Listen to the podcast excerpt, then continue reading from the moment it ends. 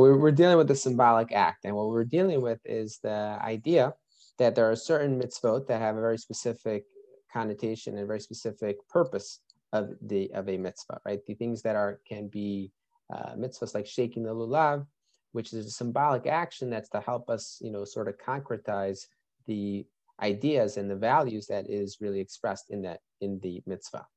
So what he discusses is that the people who oppose mitzvot, they don't necessarily oppose all mitzvot. They're very happy with the mitzvot that they think say, seem to be ethical and moral. But they what they're not happy with is mitzvot that are more of a ceremonial act, and they say this doesn't work for us anymore. So, in contrast, Rabbi Shamshon Raphael Hirsch emphasized that these precepts are essential, original, and eternal.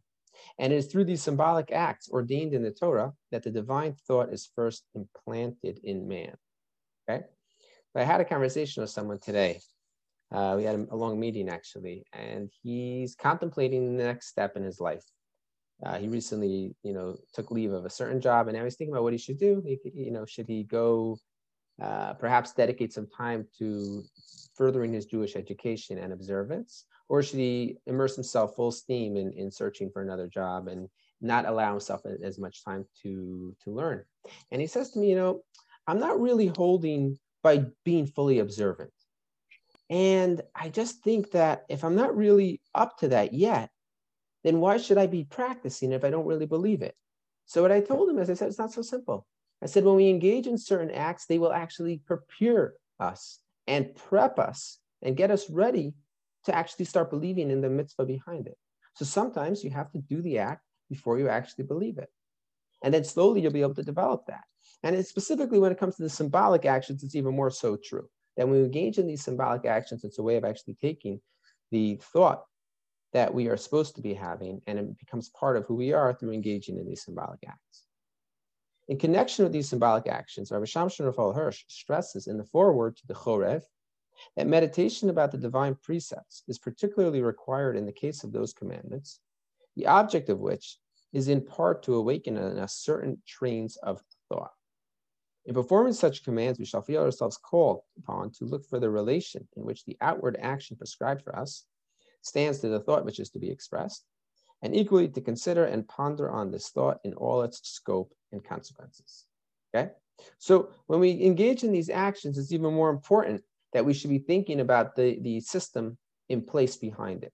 So there are certain actions that you don't necessarily need to focus on the fact that it's supposed to engender a certain emotional response or a certain uh, thought that's not necessarily as important in certain types of actions. But in these symbolic acts, without having the concepts first and foremost and primary in your mind, it's not necessarily going to achieve its desired results. Rabbi Al Hirsch notes the powerful educational impact of the symbolic commandments, especially the Edot. Edot means the testimonies, right? The actions that are serve as a testimony to what we believe.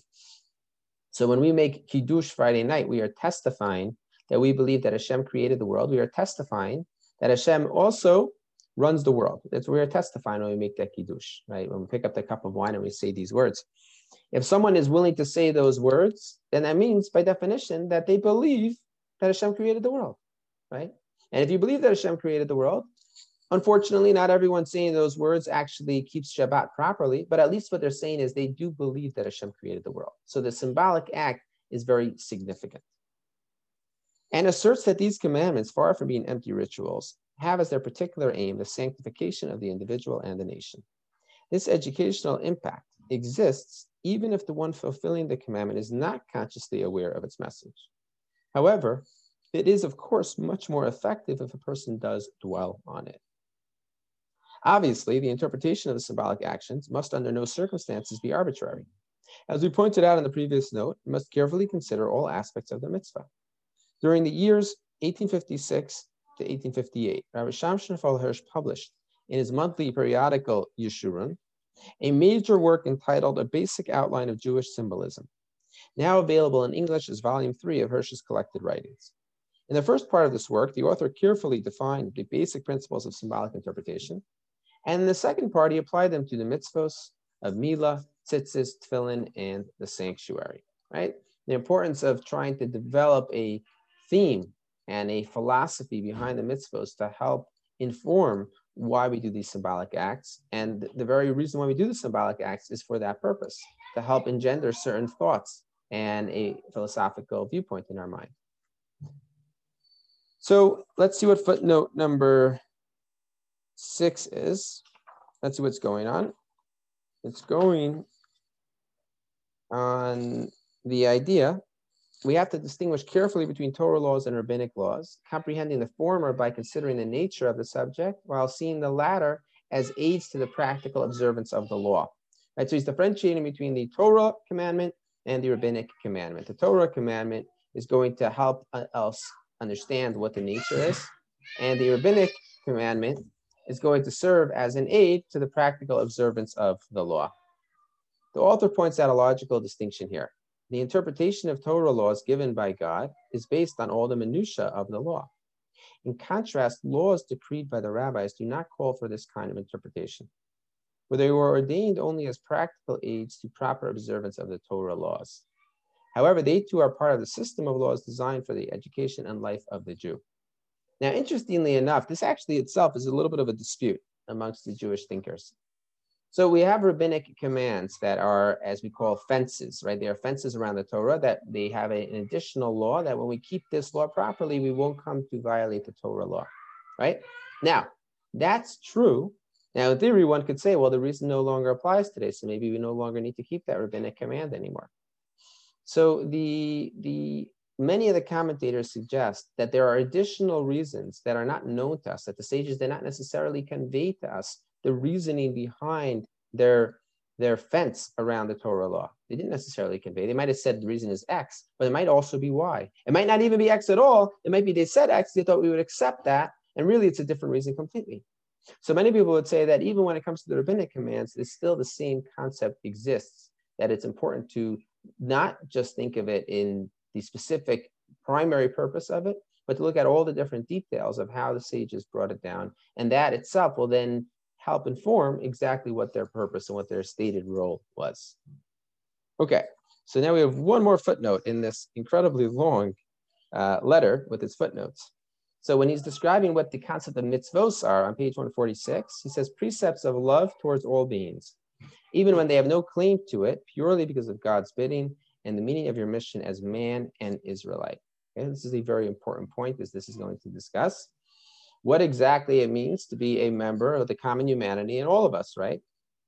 This is the translation of the German composite term Mensch Yisrael, which Rabbi Shamshon Hirsch uses in this letter and in other writings to describe the Jew in his role as man developed to a higher plane by the guiding influence of the Torah.